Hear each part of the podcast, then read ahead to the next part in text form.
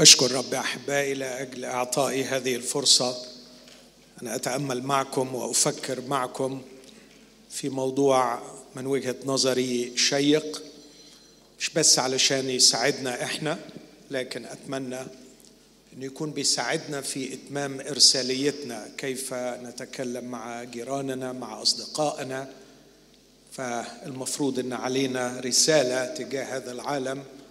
وأتمنى أنه سلسلة الخدمات التي تقدم في هذه الاجتماعات تكون مساعدة لنا في إتمام هذه الإرسالية. أستأذنكم نقف مع بعض وإحنا بنسمع نصين من الكلمة المقدسة. في إنجيل متى أصحاح 12 أبدأ القراءة من عدد سبعة. يقول الرب يسوع للفريسيين المتذمرين عليه فلو علمتم ما هو إني أريد رحمة لا ذبيحة. فلو علمتم ما هو إني أريد رحمة لا ذبيحة. لما حكمتم على الأبرياء فإن ابن الإنسان هو رب السبت أيضا. ثم انصرف من هناك وجاء إلى مجمعهم. وإذا إنسان يده يابسة فسألوه قائلين هل يحل الإبراء في السجود؟ لكي يشتكوا عليه. فقال لهم أي إنسان منكم يكون له خروف واحد؟ فإن سقط هذا في السبت في حفرة أفما يمسكه ويقيمه؟ فالإنسان فالإنسان كم هو أفضل من الخروف؟ اذا يحل فعل الخير في السجود. ثم قال للإنسان مد يدك فمدها فعادت صحيحة كالأخرى. ثم أيضا من إنجيل لوقا أصحاح 13 شفاء امرأة منحنية في يوم السبت. لوقا 13 عدد عشرة. وكان يعلم في أحد المجامع في السبت. وإذا امرأة كان بها روح ضعف ثمانية عشرة سنة وكانت منحنية. ولم تقدر أن تنتصب البتة. فلما رآها يسوع دعاها وقال لها يا امرأة إنك محلولة من ضعفك أي أحلك أفكك من هذا الضعف. ووضع عليها يديه. ففي الحال استقامت ومجدت الله. فأجاب رئيس المجمع وهو مغتاظ لأن يسوع أبرأ في السبت وقال للجمع هي ستة أيام ينبغي فيها العمل ففي هذه ائتوا واستشفوا وليس في يوم السبت.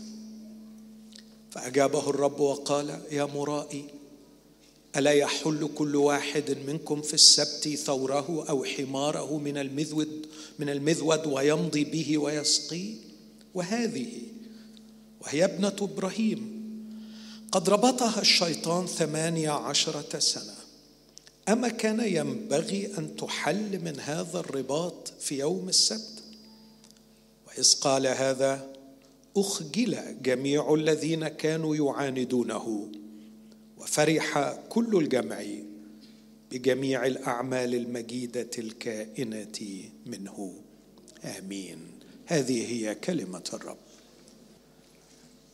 سأستكمل أحبائي بعض الأفكار في هذا الموضوع القصة المسيحية في عالم مضطرب. ولن أشرح هذين النصين بالتفصيل لكن سأخذ منهما مجرد فكرة واحدة. لكن نفسي أأكد تاني على موضوع هذا المؤتمر كما اختاره الأحباء المسؤولين عن مؤتمر الشباب الذي يجري الآن وأصلي أن الرب يستخدم أخي الحبيب دان مع الشباب بقوة لأنهم في احتياج شديد لهذا الموضوع. عندما نتكلم عن القصة المسيحية نقصد أنه لا يوجد إنسان على وجه الأرض يعيش بدون قصة تشكل عقله. كلنا نعيش في داخل قصة. البعض سماها قديما وورلد فيو منظور للعالم فلسفة حياتية نظرة للعالم. لكن مؤخرا كل الاتجاه الفكري والثقافي والفلسفي خرج من قصة مجموعة من المعتقدات والأفكار يتبناها كل إنسان على الأرض إلى فكرة أن كل إنسان شاء أم أبى أدخله مجتمعه داخل قصة حكاية. بابا وماما لما حكوا عن الفلوس بابا وماما لما حكوا عن الخدمة والخدام بابا وماما لما حكوا عن السماء والنار بابا وماما لما حكوا عن يسوع عن الكنيسة في حكاية بتحكيها الأسرة بتتأكد من المجتمع بتتأكد من الكنيسة ينمو الطفل داخل حكاية بتتحكي بتجاوبوا عن أهم ثلاث أسئلة ما هو حق؟ إيه الصح؟ إيه الحق؟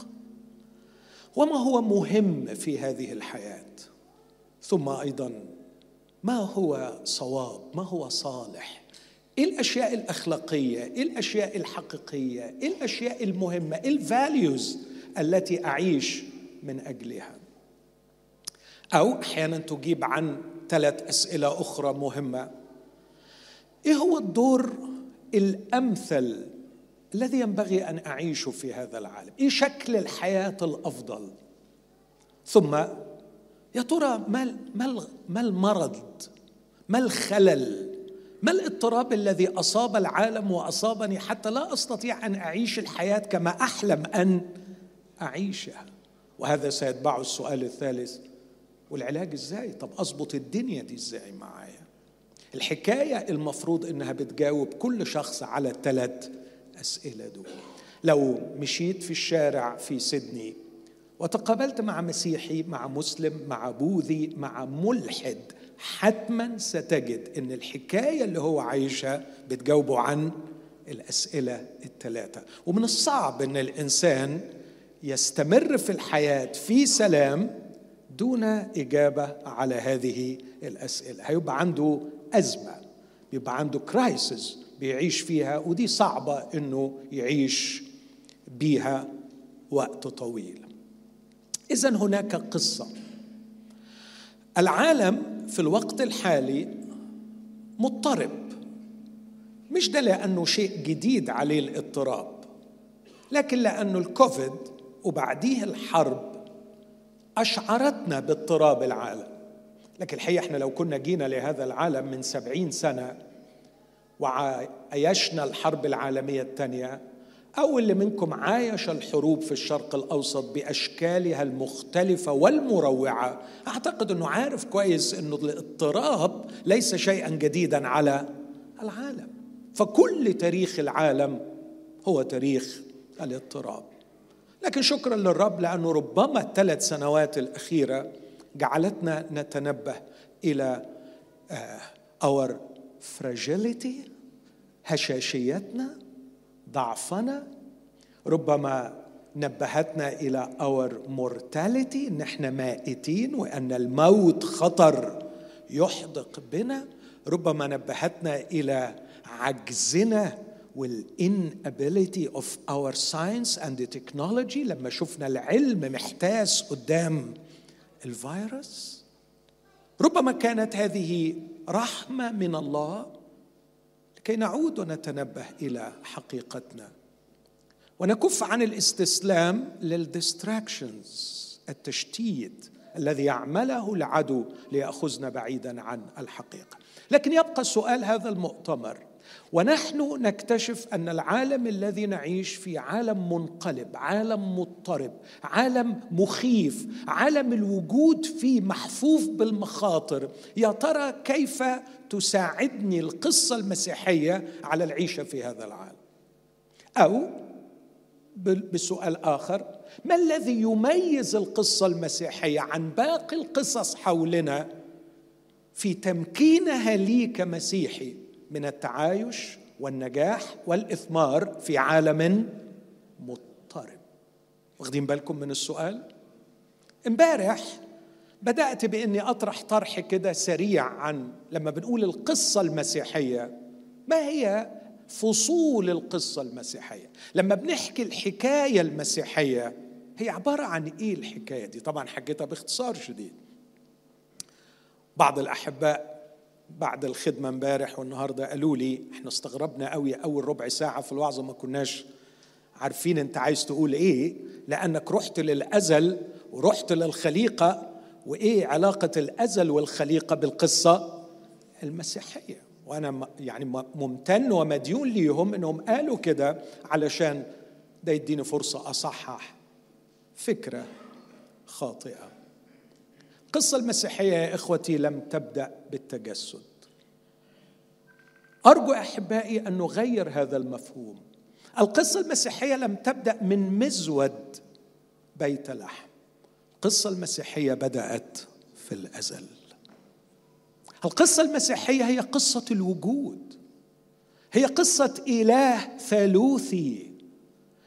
الله الذي هو محبه ويعيش في حالة الحب وفاض حبه فخلق وعندما فسد ما خلق كانت لديه خطة موضوعة ازلا لفداء ما فسد.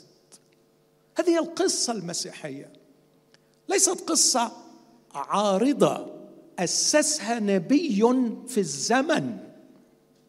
كلا يا إخوتي لكن القصة المسيحية تمد جذورها في الأزل. وعشان كده يوحنا لم يبدأ بنا بتك بيوحنا الأولى واحد في إنجيل يوحنا الذي كان من البدء يقصد بداية وجود الرب يسوع. ولا حتى ذهب إلى بدء سفر التكوين في البدء.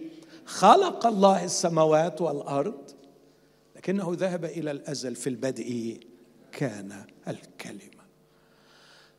مرة أخيرة يا إخوتي القصة المسيحية بدأت في الأزل. تطلعنا على الله المحب. ومن يكون؟ من يكون هذا الإله؟ وما هي طبيعته الثالوثية؟ هذا الإله الواحد في جوهره الثالوث في أقانيمه.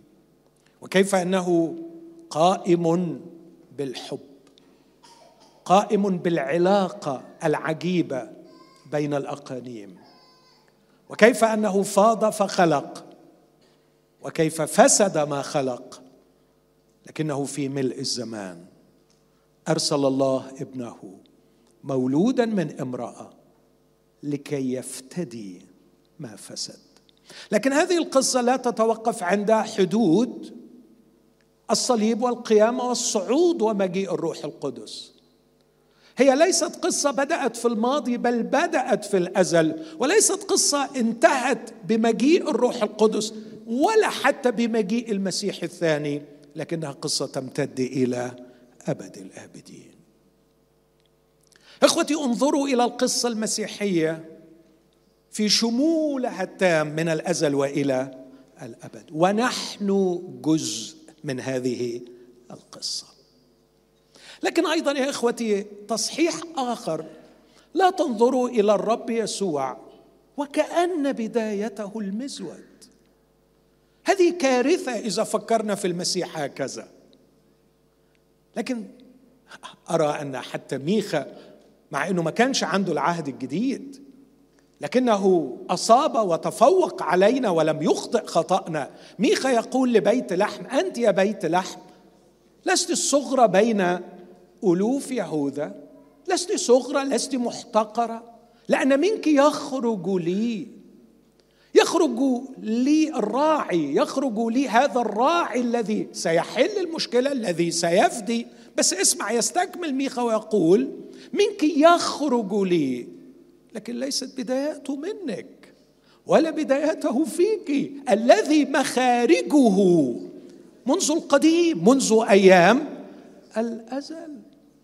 إن مسيحنا لم يبدأ في المزود. لكن مسيحنا مخارجه منذ القديم منذ أيام الأزل في البدء. مش وجد الكلمة كان الكلمة. إذا استطعت أن تتخيل لحظة معينة يصل إليها خيالك وتقول هذه هو هذا هو البدء. ففي البدء كان الكلمة. طلع البدء فوجد الكلمة. قائما إذا كان هناك بداية لهذا البدء. ابعد بذهنك وابحر بذهنك عميقا في الأزل واوصل إلى أعلى وأبعد نقطة في الأزل. في هذه النقطة كان الكلمة قائما حيا موجودا متكلما ناطقا معبرا عن من يكون. الله. كان رائعا وهو يقول لليهود قبل أن يكون إبراهيم مش أنا كنت أنا كائن كائن هو الكائن والذي كان والذي يكون. اذا القصة المسيحية إخوتي هي قصة اللوجوس اللوجوس كونه صار بشرا وحل بيننا هذه الصيرورة هي بداية اعلانه عن الله من يكون في الزمان. صيرورة بشر ليست هي بدايته صيرورة بشر ليست هي بدايته لكنه موجود منذ الأزل. أكتفي بهذا التصحيح علشان نعرف إنه لما بدأت امبارح أحكي عن تفاصيل القصة المسيحية فتكلمت عن من الأزل إلى الخليقة ثم من الخليقة إلى التجسد ثم من التجسد إلى يوم الخمسين ثم من يوم الخمسين إلى مجيء المسيح الثاني ثم من مجيء المسيح الثاني إلى الأبدية. هذه الفصول الخمسة جزء أساسي منها لا يتجزأ الفصلين الأولانيين من الأزل وإلى الخلق ومن الخلق إلى التجسد. واللوجوس موجود في كل الحكاية. يسوع موجود في كل الحكاية. هل كان يسوع موجود في لحظة الخلق؟ نعم كل شيء به كان. هل كان يسوع موجود في تاريخ إسرائيل؟ هو الرب يهوى قائد إسرائيل كالضأن هو راعي إسرائيل هو الذي غنى عنه داود. داود غنى عن يسوع عندما قال الرب راعي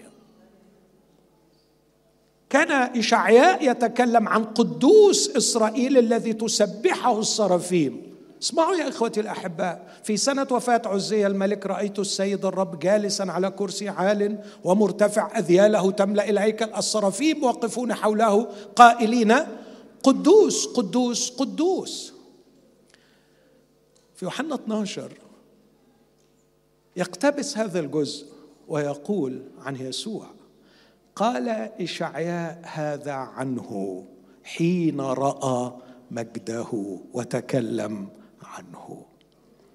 عندما تكلم إشعياء عن القدوس الجالس على العرش كان يتكلم عن يسوع المسيح. هو قدوس إسرائيل. اوعوا يا إخوتي تزحزحوا البداية وتجعلوا بداية المسيحية. أو وهذا أشر بداية المسيح من مزود بيت لحم. لكن ابحروا إلى الأزل لتجدوا الكلمة هناك. وابحروا إلى الخليقة في بدايتها لتجدوا اللوجوس يخلق. والكلمة الأزلي واللوجوس الذي خلق وقدوس إسرائيل في كل العهد القديم هو يسوع المسيح صخرة وأساس القصة المسيحية. لكن أنتقل اليوم إلى فكرة أخرى. أتمنى أن الرب يعني يوضحها أمامنا. الفكرة اللي أحب أتوقف أمامها النهارده إني أسأل سؤال ما تخافوش هرجع للنصين اللي قريتهم بس هاخد منهم فكرة مش اشرحهم لكن هاخد منهم فكرة حلوة بس. عندما نقول القصة المسيحية في عالم مضطرب اللي شغلنا واضح إنه مش القصة المسيحية لكن اللي شغلنا هو العالم المضطرب. وعمالين نفكر هنعمل إيه في المصيبة دي؟ العالم مضطرب. وأنا بطرح سؤال وبقول العالم مضطرب يجعل الناس مضطربين. والسؤال هو يا ترى هل العالم المضطرب هو الذي ينتج اناسا مضطربين؟ أم أن الإنسان المضطرب هو الذي أنتج عالما مضطربا. فكروا معايا في السؤال ده. من أين جاء الاضطراب في العالم؟ هل لأننا ولدنا في عالم مضطرب فصرنا مضطربين؟ أم أننا ولدنا مضطربين فخلقنا عالما مضطرب؟ هنا تختلف القصص. هنا تختلف القصص.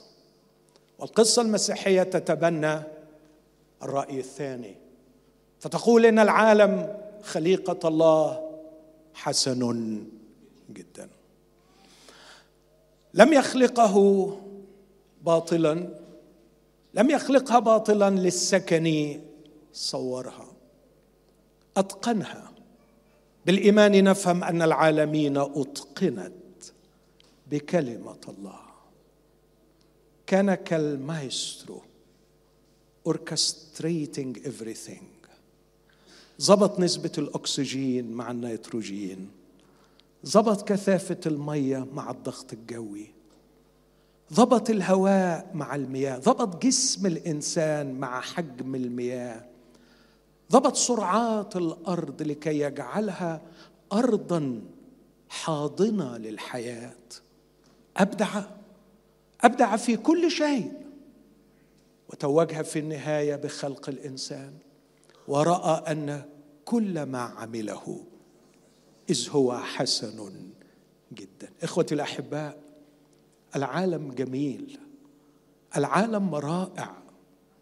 العالم الذي خلقه الله في غاية الإتقان والروعة. لكن يا إخوتي السؤال لماذا نرى العالم منقلبا ومضطربا؟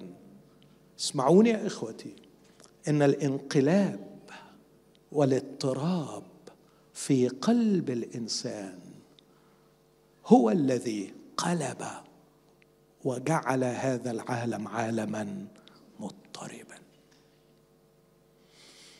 أتمنى أن الفكرة دي تاخد حيز من اهتمامنا.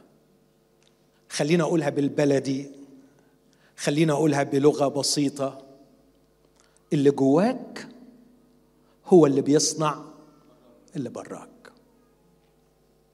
لو بيتك في انزعاج خليني أروح لمستوى بسيط خالص. ابحث في داخلك. ابحث في الداخل. لو البيت مليان خوف لو البيت مليان مشاحنات المشاحنات لا تأتي من الخارج. الاضطراب لا يأتي من الخارج لكن ابحث عن الداخل. قال الرب يسوع مرة لليهود آه ما أكثر الجهل والسطحية عندما أخذتم بتنظيف الخارج وتجاهلتم الداخل. على فكرة ما يخرج من قلوب الناس.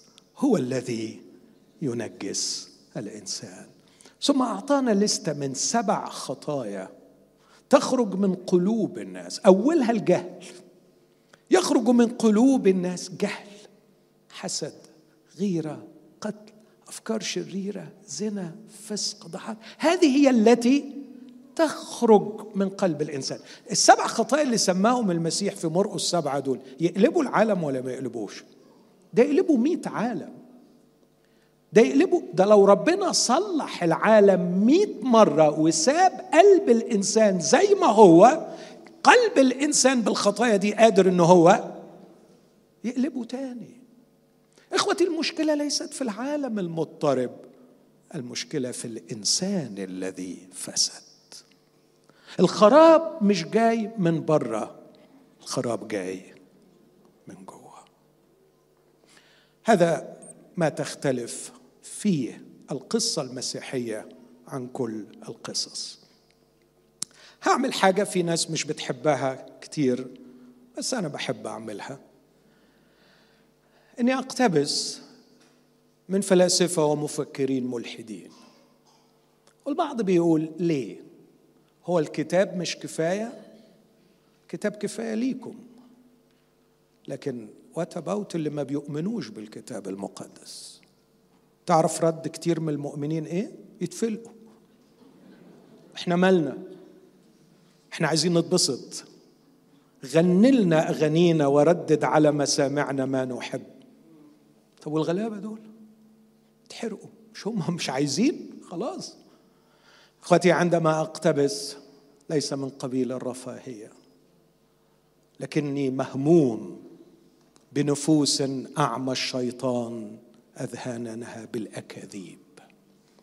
عندما تكلمهم لابد أن تكلمهم بلغتهم ولابد أن تجد نقطة مرجعية مشتركة نتفق عليها. فإذا كانوا يعتبرون هذه المصادر اوثورتي ينبغي أن أحتكم اليها هذا هو الذي يجعلني أتعب وأقتبس.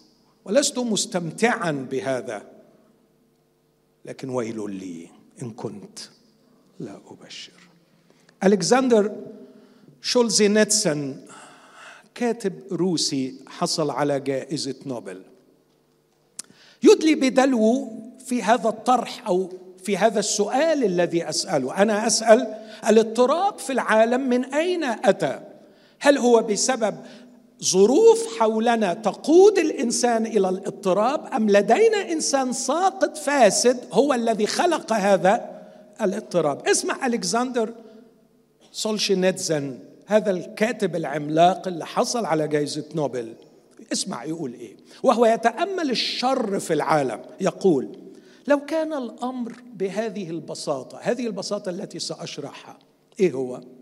لو كان الأشرار الذين يسببون الاضطراب في العالم منحصرون في مكان واحد يفعلون بخبث أعمالهم الشريرة لكان من الواجب فقط فصلهم عنا نحن الباقين وتدميرهم بمفردهم.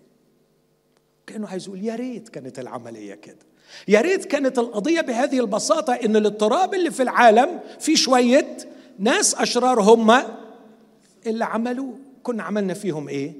كنا عزلناهم حطيناهم في حتة حبسناهم أو حتى أبدناهم وخلصنا. لكن اسمع ماذا يقول سولشينيتسن لكن للأسف إن الخط الذي يفصل بين الخير والشر يخترق قلب كل إنسان في الأرض. فمن منا على استعداد أن يدمر جزءا من قلبه. سولجينيتزن من روسيا الملحدة يقول إن الشر مرتبط بقلب كل إنسان. وإذا أردت أن تدمر الشر في العالم عليك أن تدمر قلب الإنسان. أخوتي الاحباء وما أسهل أن يدمر الله الإنسان. لكن اسمعوني أحبائي. الله ليس بالعجز ليس بالضعف. أنه إذا خلق ثم فسد ما خلق يدمره. لا لا. ما هوش ضعيف بهذا الشكل. تذكر وأنا صغير عندي حادثة كده مؤلمة. مش قادر أنساها. كان ظروفنا يعني ما تخلينيش أجيب لعب كتير فكانت لما يبقى عندي لعبة أفرح بيها قوي. بس كان عندي رغبة مجنونة إني أتعرف على اللعبة فأفكها. وبعدين أجي أركبها ما أعرفش. فأروح جايب منديل من مناديل بابا ألف اللعبة فيه وأرميها فوق الدولاب. فعملت الحكاية دي ما أعرفش ست سبع مرات على مدار سنين لغاية ما في يوم أخبر قرروا ينقلوا الدولاب. وكانت الفضيحة اكتشفوا كل اللعب الملقاة فوق الدولاب ونلت عقابي ساعتها. بسبب ضعفي وعجزي أعرف كيف أخربها لكن لا أستطيع أن أعيد تجميع لا أستطيع أن أسترجعها. إخوتي الله ليس بالضعف حتى يبيد ما خلق لأنه فسد إنه لا يصر بالدينونة لا يصر بالقضاء. ما أسهل أن يقضي؟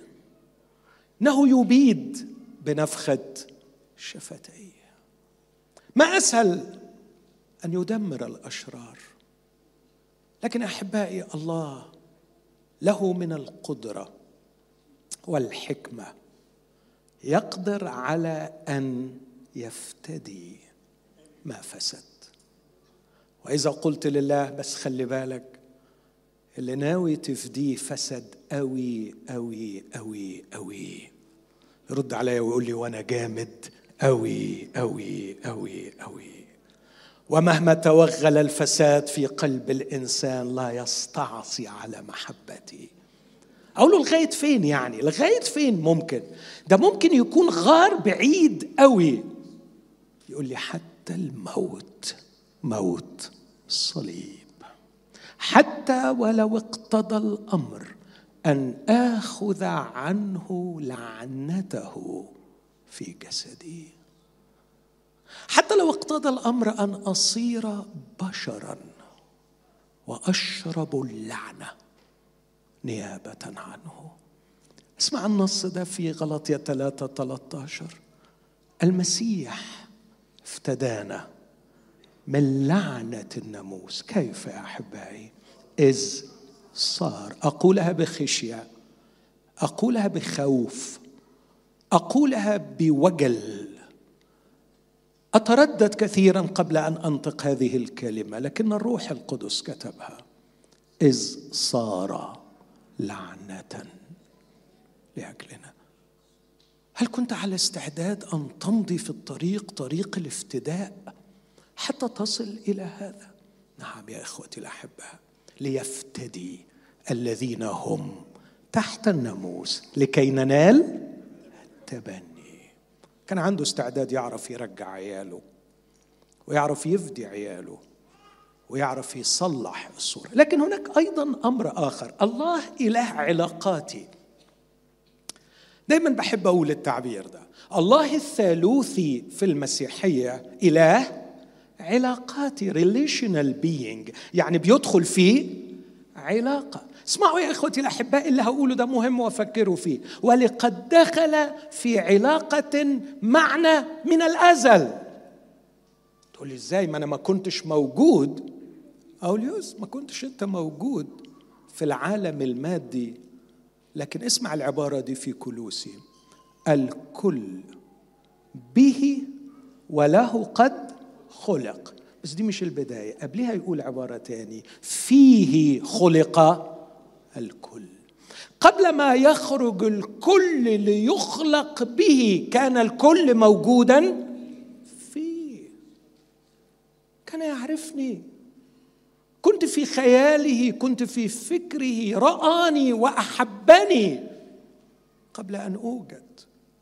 لذلك هو اسمعني في اللي هقوله ده مش المسألة طب أنا طلعت وفسدت يدمرني ويجيب غيري. هو بيحبني أنا ويريدني أنا. لذلك كان لابد أن يفدي. إنه إله ليس بضعيف. يستطيع أن يفدي ما فسد وهو إله علاقاتي يدخل في علاقات. تخيل تخيل لو لو لو واحد عنده ابن وتوفى طفلا صغيرا فيجي حد يعزيه يقول لي أوكي يا أخي هات واحد غيره. إيه رأيك في الكلام الغبي ده؟ إيه رأيك؟ هات غيره أنت لسه صغير وتعرف تجيب غيره. يقول أنت أنت مش فاهم أنت بتقول إيه. قد أحبني لذاتي. أحبني وأنا خاطي أحبني رغم فسادي وشري. أحبني أنا. وعلشان كده لابد إنه يفدينا. it's it's easy إنه هو يقضي ويبيد لكنه ليس بضعيف وليس إلى غير علاقاته لكنه قرر أن يفتدي. السؤال يا أحبائي هل العالم المضطرب أنتج إنسانا مضطرب أم الإنسان المضطرب هو الذي أنتج عالما مضطربا؟ الإجابة هي الإنسان طبقا للقصة المسيحية. الإنسان هو الذي أوجد هذا العالم المضطرب لكن الله لديه خطة لافتداء هذا العالم. لكن أنتقل إلى نقطة ما الذي سبب الاضطراب لهذا الإنسان؟ هو ليه مضطرب بالشكل ده؟ هو ليه وحش كده؟ ولا أنتم مش مقتنعين انه وحش؟ بلاش يعني هو وحش صح؟ طب غير الضمير. هو ليه إحنا وحشين كده؟ صعبة شوية دي؟ أغير الضمير كمان؟ هو ليه أنا وحش كده؟ تعرف طبعا روس قليلة قوي اللي اتهزت. وكتير قوي شعروا بالتهديد. مرة كنت بزور صديق عزيز زميل في الكلية وبعدين بتكلم معاه وبقول له احكي لي اختبارك إمتى قبلت الرب؟ كان طبيب ناجح وجميل. فيقول لي الحقيقة أنا كنت خاطي ولسه هيكمل لقيت أمه اندفعت من خارج الغرفة. لا لا لا لا لا لا, لا أنا ما أقبلش إنك تقول على نفسك الكلمة دي. إزاي تقول كده يا حبيبي؟ انت ليه بتقول كده؟ ليه بتشوه نفسك كده؟ أنا مربياك وعارفاك. ليه تقول على نفسك أنا كنت خاطي؟ لا يا دكتور ما تصدقش ابدا انه هو كان كده. صحيح القرد في عين امه غزال بس عمري ما فهمت ان الخاطي في عين امه بقر صعب علينا ان نتخيل ان أولادنا أشرار لكن تتخيل أن نرى أنفسنا. أشرار. إخوتي الأحباء أرجوكم إذا كان الكلام في السلسلة دي صعب ولا تعتبره فلسفي ولا تعتبره ما تعتبره يا ريت تطلع بحاجة ويمكن واحدة من أهم الحاجات اللي تطلع بيها إنك تقول أنا وحش أنا خاطي بس ما تقولهاش كرشوة لربنا. بص يا رب أنا اتوضعت لك بما فيه الكفاية. وجيت على نفسي وقلت لك أنا خاطئ. فخلي عندك كده كرم واعمل إيه؟ واديني اللي أنا خلاص بقى يعني. هي حتة الغفران اللي أنا عايزها منك دي اللي ذللني بيها قالوا لي إن تمنها مش هتدهاني إلا إذا قلت إن أنا أديني جيت على نفسي وقلت أنا خاطئ ومش بعيد أكون خاطئ يعني مش بعيد لأنه برضه يعني أحيانا كده كان في كذبة هنا ولا شهوة هنا ولا يعني مش بكذب في شوية حاجات وحشة. نو no. أرجوك. أنا مكسوف خلينا أتكلم عن نفسي. آه يا نفسي لو تعرفي حجم خبزك وفسادك وشرك. آه يا نفسي لو تقبلي شهادة الكتاب عنك الرأس كله سقيم والجسم كله مريض.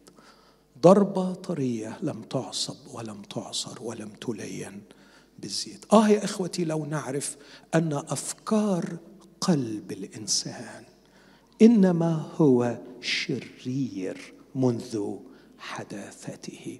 آه يا إخوتي لو نصرخ صرخة بولس ونقول ويحي أنا الإنسان الشقي. أنا جسدي مبيع تحت الخطيئة. آه يا إخوتي لو ندرك حجم الفساد الذي فينا حجم الأذى الذي فينا حجم الشر الذي فينا لماذا اضطرب الإنسان؟ لأنه سقط وخلوني أشرح السقوط بلغة بسيطة وسهلة أتمنى أنها توصل. عندما خلق الله الإنسان كان هو هو غاية الخليقة هو خلق الإنسان مش جزء من الخليقة أرجو يا أحبائي إن إحنا نفهم هذا. مش مجرد جزء من الخليقة لما تقرأ تكوين واحد قراءة لاهوتية صحيحة تقدر تحس إن الأصحاح ده ماشي بطريقة بديعة ليصل إلى الإيبكس يصل إلى القمة بتاعته. بص كده أدي لك لمحة بسيطة. ست أيام بيعمل فيهم حاجات عجيبة. تقدر تلخصهم في حاجتين. الأرض خربة وخالية. خربة يعني بدون ملامح. خالية يعني فاضية وما فيهاش حاجة. الخراب بيحط له ملامح باستعمال كلمة فصل الله فصل الله فصل الله. وخربانة وخالية خالية يعني ما فيهاش حاجة. تبص لا الله عمال يملى الأرض بالحياة. اليوم الأول فصل وخلق النور وعمل الجلد في اليوم الثاني وفي اليوم الثالث أظهر اليابس. في واحد واثنين وثلاثة كان يضع الإطار ويبين الملامح. في الرابع والخامس والسادس عمال يعمل إيه؟ يملى اللي وضبه. يملى اللي وضبه. ففي اليوم الأول فصل بين النور والظلمة. في اليوم الرابع يملى السماء بالأنوار. في اليوم الثاني فصل بين مياه فوق الجلد ومياه تحت الجلد. وملأ الجلد بالطيور وملأ البحر بالأسماك في اليوم الخامس. فواحد مع أربعة اثنين مع خمسة. وثلاثة طلع اليابسة في السادس. ملأ اليابسة بالحيوانات. ملاها. لاحظ بيفصل وبيملأ. كل ده علشان إيه؟ علشان يوصل للإيبكس يوصل للقمة. غاية التسجيل في تكوين واحد هو الرد على الأفكار والثقافات التي كانت تعشعش رد على القصة التي عاش بها اليهود مأخوذة من الثقافات المحيطة بهم سواء كانت المصرية أو البابلية. مش ربنا الآلهة اتصرعت مع بعض وبعدين اتخنقت خلقوا الإنسان عشان يخدق قصص سخيفة. لا. لكن القصة المسيحية تقول أن غاية الخليقة هي الإنسان. وبعدما أنهى الخراب وأنهى الخلاء وملأ الأرض بالحياة وجعلها تضج بالحياة. آه دلوقتي جه الغرض بقى. دلوقتي نقدر نعمل اللي نفسي فيه. وقال الله لاحظ الاختلاف في اللغة. نعمل الإنسان على صورتنا كشبهنا. فيتسلطون على كل الأرض. أنا كنت بعملها علشان حبيب قلبي.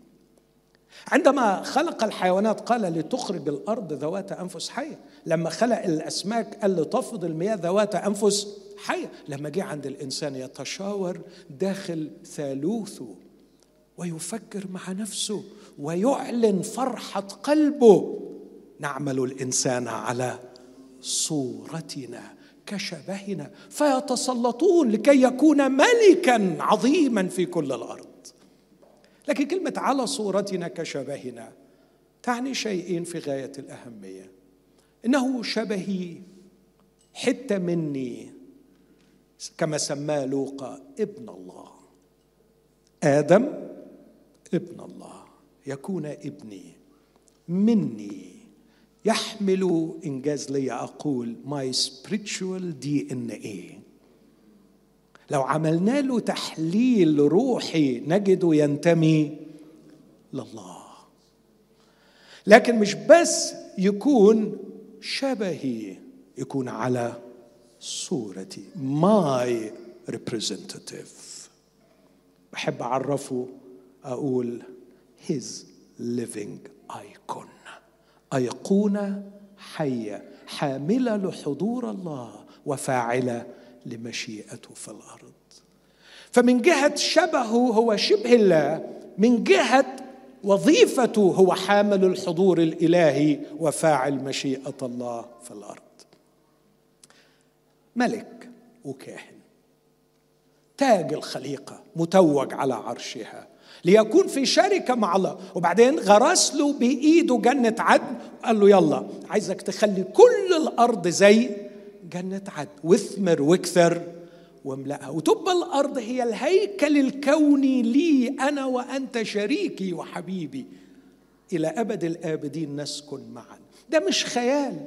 ده هو ده اللي هيتحقق لما نروح لآخر القصة في أبد الآبدين. هو ذا مسكن الله مع الناس. هو سيسكن معهم يكون لهم إلها وهم يكونون له شعبا. كانت الرغبة الإلهية أن يفيض الحب على كائن يخلقه ليحمل حضوره ويتمم مشيئته وتصبح الأرض كلها هيكل كوني يسكن الله فيه مع الإنسان. لكن كلنا عارفين قصة السقوط. وكانت النتيجة المأساوية أنه انفصل عن الله. وعندما انفصل عن الله فصل عن الله لكي يكون إلها للأسف الشديد. يوم تأكلان منه تكونان كالله عارفين الخير والشر فأكل من الشجر. أكل لكي يصير كالله. لكن كما تعودت أن أقول لم يصر الله ولم يظل إنسان. لم يصر الله ولم يظل إنسان. لكن نتج هذا الكائن المشوه الذي يتميز بصفات كثيرة رهيبة. اسمعوا يا إخوتي باختصار أقول كان مخلوقا لكي يكون في علاقة مع الله الذي فوقه ويسود على العالم الذي تحته ويحب الآخر الذي صار في شركة معه. عندما انفصل عن الله فقد سيادته على العالم وحاول استغلال الآخر وهذا هو سر اضطراب العالم. لماذا العالم مضطرب؟ لأن الإنسان فاقد السيطرة على العالم ويحاول استغلال الآخر. في جملة أصغر من كده؟ جملة صغيرة لكنها تفسر لك سر الشر والاضطراب في هذا العالم. الإنسان خلق ملكا يسيطر. اسمع العبارة دي تتكرر في تكوين واحد ستة وعشرين وسبعة وعشرين وثمانية وعشرين لدرجة اللاهوتيين يقولوا مرسوم الحضارة. يتسلطون يتسلطون يتسلطون. الله خلقنا لكي نتسلط. صرنا عبيدا في الأرض. فقدنا سلطاننا على الأرض. عايز دليل؟ إيه رأيك في فيروس كوفيد 19 عرفنا نسيطر عليه؟ فاكر الذل؟ تعرف إيه اللي سيطر عليه؟ المناعة جهاز المناعة اللي ربنا عامله جوانا علشان يقوى ويصحى ويطلع وممكن هو اللي يقاوم لكن إحنا نعرف نسيطر. فقدنا سيطرتنا إن سر مآسي البشر واضطراب العالم أن الإنسان أصبح فاقد السيطرة على العالم. وأصبح فيروس صغير يذله. لكن المأساة الأكبر مش أنه فاقد السيطرة على العالم أنه يحاول يسيطر على شريكه في الحياة على الآخر في الحياة. تفرج على الصراعات بين الناس. تفرج على الصراعات بين الناس. النهارده وأنا بجهز لهذا الموضوع اضطريت أروح كده لقصة شمشون. ورأيت العمى الجسدي. آه ما أقصى العمى الجسدي. لكني تنبهت أنه سبق العمى الجسدي عمى روحي. عندما قال خذاها لي لأنها حسنت في عيني. ورأيت ضياع القوة البدنية. ده كان مسيطر. ده كان يقدر. ده كان جامد قوي. هو إيه اللي ضحضره؟ إيه اللي أضعفه وخلاه زي الطور يطحن؟ قبل الضعف الجسدي كان هناك ضعف روحي عندما انفصل والعبودية. لماذا صار عبدا بعد أن كان سيدا؟ لأنه قبل أن يكون عبدا للفلسطينيين صار عبدا لشهواته. عندما انفصلنا عن الله كان هناك بؤس داخلي نضح خارجنا في صورة مادية. معرفش ليه بعديها لقيت روحي بروح. لجوزيف جوبلز. حد يعرف الاسم ده؟ جوزيف جوبلز كان مهندس وكبير الدعاية لهتلر. وكان متجوز واحدة اسمها ماجدة. خسارة فيها الاسم. وخلف منها ست أطفال. وشفت الفيديو للأطفال. منظرهم يأسر القلب. أكبرهم عشر سنين. ويتدرجوا في الصغر. كان كل واحد فيهم في الفيديو ماسك آلة موسيقية بيلعب بيها. أطفال في منتهى الجمال.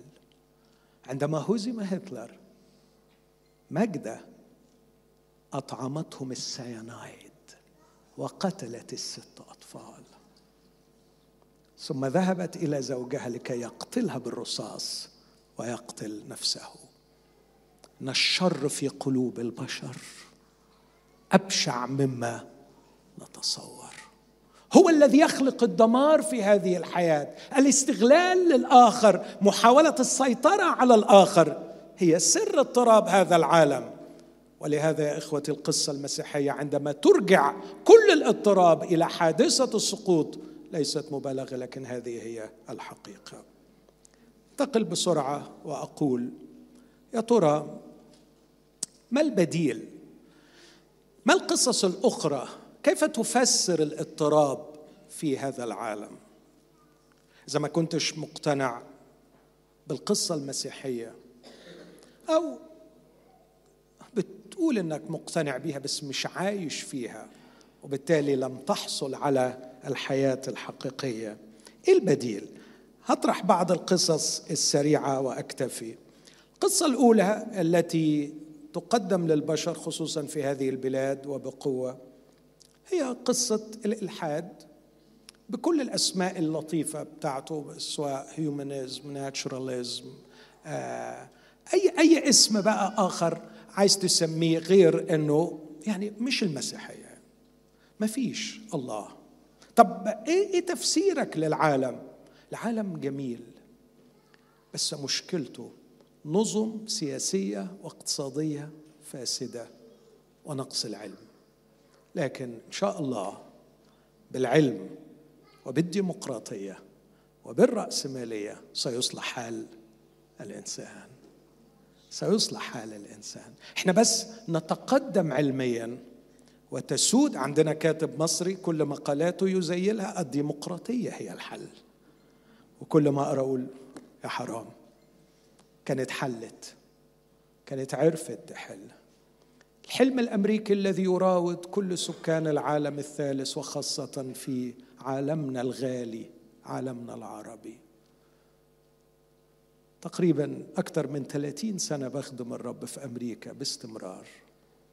والرب أعطاني أن أخدم في حواري بروكلين وفي قصور ولايات أخرى. ورأيت البؤس يعشعش في النفوس. رأيت الذل رأيت الانتحار رأيت القتل رأيت الكراهية رأيت الحسد رأيت الغيرة رأيت تشييء الإنسان رأيت الغيرة رأيت كل شيء بشع لكي أستطيع أن أشهد وأقول أن الديمقراطية والرأسمالية والعلوم والتكنولوجيا بكل تقدمها لم تصلح قلب الإنسان. بالعكس اديته أدوات لكي ينجح في الشر. أكثر. قال مودي زمان عبارته الشهيرة لو العامل عنده رغبة إنه يسرق هيسرق مسمار من القطر. لكن لو بقي مهندس هيسرق القطر كله. كلما تقدم العلم والتكنولوجيا كلما زاد شر الإنسان. العلم بركة والتكنولوجيا بركة لكنها لم تصمم لقمع الشر في قلب الإنسان. هذه الفلسفة هذه القصة على الأقل عملت ثلاث مشاكل. عمقت ما يسمى مركزية الذات self-centeredness خلت الإنسان بيدور حول نفسه أكثر ابحث في الكلمة دي individualism. الفردانية هي سمة الحضارة الغربية. أنا. أنا. تكتب تارا باركر عن سر الفشل في الزواج وفي العيلة تقول لأننا انتقلنا إلى مي مارج الزواج من أجلي أنا العالم من أجلي أنا. مركزية الذات. هذا التعبير مركزية الذات. كتبت عنه مقال زمان من من مدة طويلة. من 21 سنة أتذكر أو 20 سنة. كتبت عنه مقال بعنوان أصل الحكاية. ممكن تلاقوه أونلاين وليه كتبت المقال ده قصة يمكن سمعتوها مني قبل كده أني كنت قاعد في ال living room بقرأ كتاب ولقيت ولادي بيلعبوا فالولد الصغير بيلعب مع الكبير بالعربيات وبعدين الكبير قال له يا حبيبي اديني ال car ال nice شوية أنت خدتها كتير ادهاني أنا شوية بقى وخد أنت الصغيرة. قال له no. قال له ليه الرب يسوع علمنا في ال Bible we have to share رد عليه بكل ثقة. قال له الرب يسوع قال في ال Bible أنت تاخد الوحشة وأنا آخد الحلوة. بكل جرأة بكل ثقة أنا آخد الحلوة. اترعبت. طفل عمره ما يزيدش عن ثلاث سنين. نزلت على الأرض جنبه. حبيبي أنت قلت إيه؟ قال لي قلت له الرب يسوع قال في ال Bible أنت تاخد الوحشة وأنا آخد الحلوة. قمت كتبت المقالة أصل الحكاية. واضح إنها in our DNA أنا اخد الحلوة وأنت تاخد الوحشة. أنا وأنت حواليا. أنا المركز وأنت الاخت أوعوا يا أخواتي حد من اللي قاعد هنا يستثني نفسه يقول الحمد لله أنا مش كده. no no no it's your DNA it's you دي الحقيقة دي ال reality بتاعتك. ممكن ت try to distract yourself away from it. But it's the reality. صغير كبير قديس ولا فاجر جوهرك بعد السقوط تدور حول نفسك. استعملت هذا التعبير في هذا المقال مركزية الذات وعملت كذا تشبيه منهم تشبيه الأرض اللي بتدور حوالين الشمس ورافضة إنها تكون تابعة وعايزة تكون هي المركز. لكن ليتلي وقعت في مقال هقرأ لكم منه حتة. كاتب قصصي وصحفي عظيم اسمه ديفيد فوستر والاس. ديفيد من أشهر القصاصين الأمريكان. انتحر سنة 2008 وقبل ما ينتحر كان ألقى خطاب تخرج في إحدى الجامعات. فكان يخاطب الطلبة الخريجين والمقال بتاعه اللي ألقاه أو الخطاب اللي ألقاه كان بعنوان إنه ماء. ليها قصة بس عشان الوقت. لكن عايز أقول لكم جزء من هذا الخطاب وكم اندهشت أنه استعمل نفس هذا التعبير. يقول خذ مثالا على الخطأ الجسيم الذي أرتكبه. هو بيقول للطلبة بيقول للشباب. شيء أعتقد به لا شعوريا.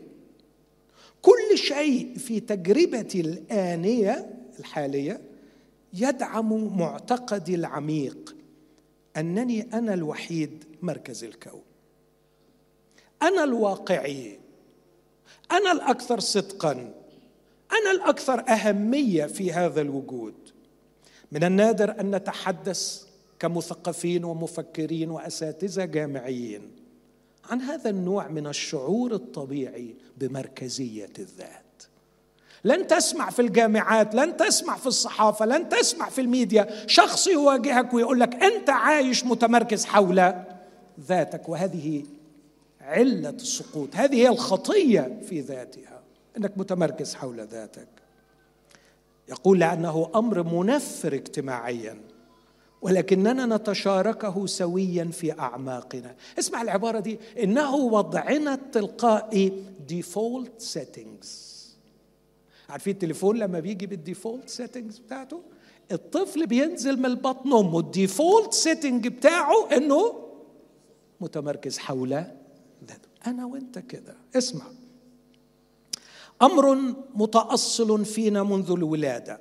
فكر فيها بالطريقة التالية لكي تقتنع. ليس هناك سلوك تقوم به لا تكون أنت محوره فأنت توصف توصف اللي حواليك. هذا عن يساري هذا عن يميني هذا على تلفازي هذا على شاشتي ايا كان. على أفكار الآخرين ومشاعرهم أن تكون متعلقة بك بشكل ما. لا توجد إلا أفكارك ومشاعرك. هي الصريحة وهي الملحة وهي الحقيقية وحدها. ليست القضية هنا أني أتحدث عن الفضيلة وإنما أسعى لعلي أجد طريقة ما للتغيير أو للتحرر من هذا الطبع طبع الوضع التلقائي الذي هو مركزية الذات. ديفيد فوستر والاس يبحث عن طريقة يتحرر بها من مركزية الذات ومن الواضح أنه لم يجد ولهذا بعد أن ألقى هذا الخطاب انتحر. اسمع يقول الحرية في التعليم الحقيقي هي أن تقرر واعيا ما الذي يحوي معنى وما هو غير المجدي. تقرر ما الذي ستعبده الآن. هذا أمر غريب ولكنه حقيقي. في رتابة أيام البالغين ليس هناك إلحاد. نحن نكذب. ليس هناك أحد لا يعبد. الكل يعبد. الاختيار الوحيد الذي تملكه هو أي شيء تعبده. أن تعبد المال؟ كنت تجد فيه المعنى الحقيقي في الحياة؟ لو عبدت المال لن تحصل على ما يرضيك ولن تشعر أنك مكتفي إنها الحقيقة. أن تعبد جسدك وجمالك وجاذبيتك الجنسية ستشعر دائما أنك دميم. ومتى يمر العمر والوقت ستموت ملايين الموتات قبل أن تموت. أن تعبد القوة ستشعر بالضعف وستطلب مزيدا من القوة على الآخرين لإبعاد الخوف عنك. أن تعبد الفكر كي يقال عنك مثقف وذكي ستأتي في النهاية وستشعر بالغباء والزيف. دائما على شفا حفرة من أن تكشف وهكذا. أمر اللئيم في هذه الأشكال من العبادة ليس أنها شر أو خطيئة بل لأنها لا واعيه لا نشعر بها. وضع تلقائي default settings هذا النوع من العبادة نغوص فيه تدريجيا يوما بعد يوم. ننتقي ماذا نرى؟ على ما نقيس القيم بغير إدراك كامل. والعالم حولك لن يوقفك عن رؤيتك الأمور بهذا الوضع التلقائي مركزية الذات. هذا النوع من الحرية. الحرية من الوضع التلقائي الحرية من مركزية الذات هو الذي أوصيكم به. وبالطبع هناك أنواع أخرى مختلفة من الحرية يتكلمون عنها لكن هذا النوع الأثمن لن تسمع الكثير يتحدث عنه. هذه هي الحرية الحقيقية. فاكرين كلام المسيح؟ إن حرركم الإبن فبالحقيقة تكونون أحرار. قالوا له إحنا أحرار ولم نستعبد لأحد. قال لهم من يفعل الخطيه هو عبد للخطيه وما هي الخطية؟ التمركز حول الذات. خليني أختم وأقول إن سر اضطراب العالم هو الإنسان المتمركز حول ذاته. والقصة الإلحادية لم تقدم للإنسان حرية من مركزية الذات والتي بدورها إذا تحرر منها قد يصلح وضع العالم. بل بالعكس القصة الإلحادية قدمت الإنديفيدواليزم والتي عمقت مركزية الذات وجعلت الإنسان غارقا في عبادة نفسه. من خلال عبادة المال عبادة القوة عبادة الذكاء عبادات كثيرة تأكل الإنسان وهو حي وتميت ملايين الموتات قبل أن يموت. ضاع الإنسان مات الإنسان ولهذا فسد العالم واضطرب ما يقدمه المسيح يسوع؟ أنا خلاص خلصت بس ركزوا معايا في اللي جاي. يا رب خلص مش كده؟ آمين. Thank you أسيس. عندما جاء الرب يسوع كان العالم تسوده الثقافة اليونانية وتسوده الديانة اليهودية صح؟ دول اللي كانوا موجودين. وكانوا بيعيشوا نفس المشكلة العالم حوالينا مضطر وعايزين حل. الفلسفه اليونانية قالت بص ملهاش حل هنا. الحل هناك. فأفلاطون قال ما فيش راحة إلا لما نخلص من هذا الجسد ونخرج من هذا المحبس ونطير إلى الهادس إلى عالم المثل. هناك الراحة في الهادس. ده كان الفكر اليوناني. فعايزين نطلع من الع... آه يعني المشكلة يا أفلاطون من الآخر هي فين؟ في المكان. مكاننا في هذا الجسد مكاننا في العالم المادي. عندما نعود لعالم الروح هنبقى فلافي بيض بنطير وهنبقى مرتاحين. العالم اليهودي لأ كانش بفكر كده خالص. المشكلة مش في المكان بالعكس المكان جميل. المكان أرض يهوى دي أرض عمانوئيل دي أحسن أرض. ده الرب اشتهاها. مسكنا له ده هنا أحسن أرض. طب أمال المشكلة إيه؟ المشكلة في الزمان. زماننا اخبر قرعتنا وقعت في زمن أخبر طب نصلح الزمان إزاي؟ مش هنعرف نصلحه. إحنا بس نتوب ونرجع للشريعة شريعة موسى يجي المسيا وفي زمن المسيا كل حاجة هتتحل وتتظبط. فاليونان مستنيين مكان واليهود مستنيين زمان. جاء يسوع المسيح وقال لا تغيير المكان ولا تغيير الزمان لكن افتداء الإنسان. رسالة يسوع المسيح مش إنه يغير المكان ولا يغير الزمان لكن يغير الإنسان يجعله إنسان يستعيد له إنسانيته. هنا يأتي دور النص اللي قريته. آه لما تشوفوا كم كان قلبه مشغول بالإنسان.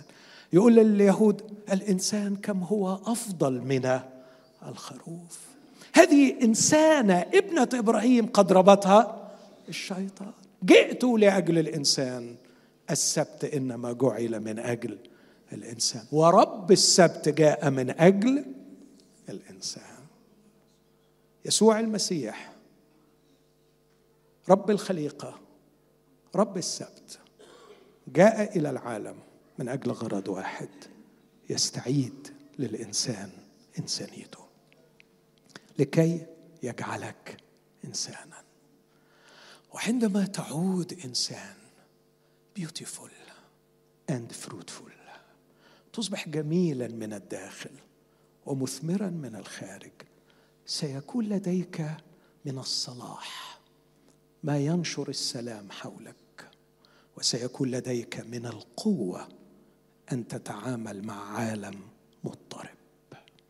بهذا فقط تستطيع أن تعيش في عالم مضطرب. يسوع جاء لكي يخلصك من مركزية الذات. يعني يخلصك من الخطية ويجعلك تعود تدور حول خالقك لكي تعود إنسان. خلونا نقف مع بعض وإحنا بنفكر وبنختم بهذه الفكرة. لماذا جاء المسيح؟ جاء المسيح يسوع ليخلص الخطاة. الذين أولهم أنا. قول معايا العبارة دي. صادقة هي الكلمة. مستحقة كل قبول. أن يسوع المسيح جاء إلى العالم ليخلص الخطاة الذين أولهم أنا. أعمل ستريس شوية على أولهم أنا. أنا.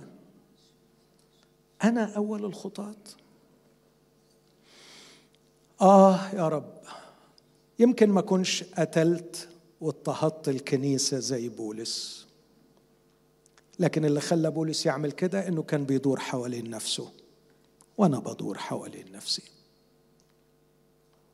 غمض عينيك وقول له أنا أول الخطاة. أنا أول الخطاة. جاء يسوع المسيح ليخلصني أنا أول الخطاة. ليس بأن يغير لي المكان ولا يغير لي الزمان لكن جاء لكي يغيرني أنا يعتقني من الخطية يحررني من الدوران حول نفسي. قل يا رب أنا مشتاق أعود إنسان. عايز أبقى إنسان لو حبيت تعريف لما هو الإنسان يسوع المسيح هو الإنسان. هو تعريف الإنسان. Beautiful من جوه fruitful من بره أكون جميلا من الداخل مثمرا من الخارج. كل من يعبر بي يقطف من خيري. يأكل من ثمري صلاحا وبرا وحقا. وكل متعب يجد راحة في ظلي. ويوم بعد يوم أتغير إلى تلك الصورة عينها من مجد إلى مجد. غمض عينك وارفع قلبك وأنت بترنم الترنيمة دي مع سامح. وقول له أنا مشتاق أعود إنسان.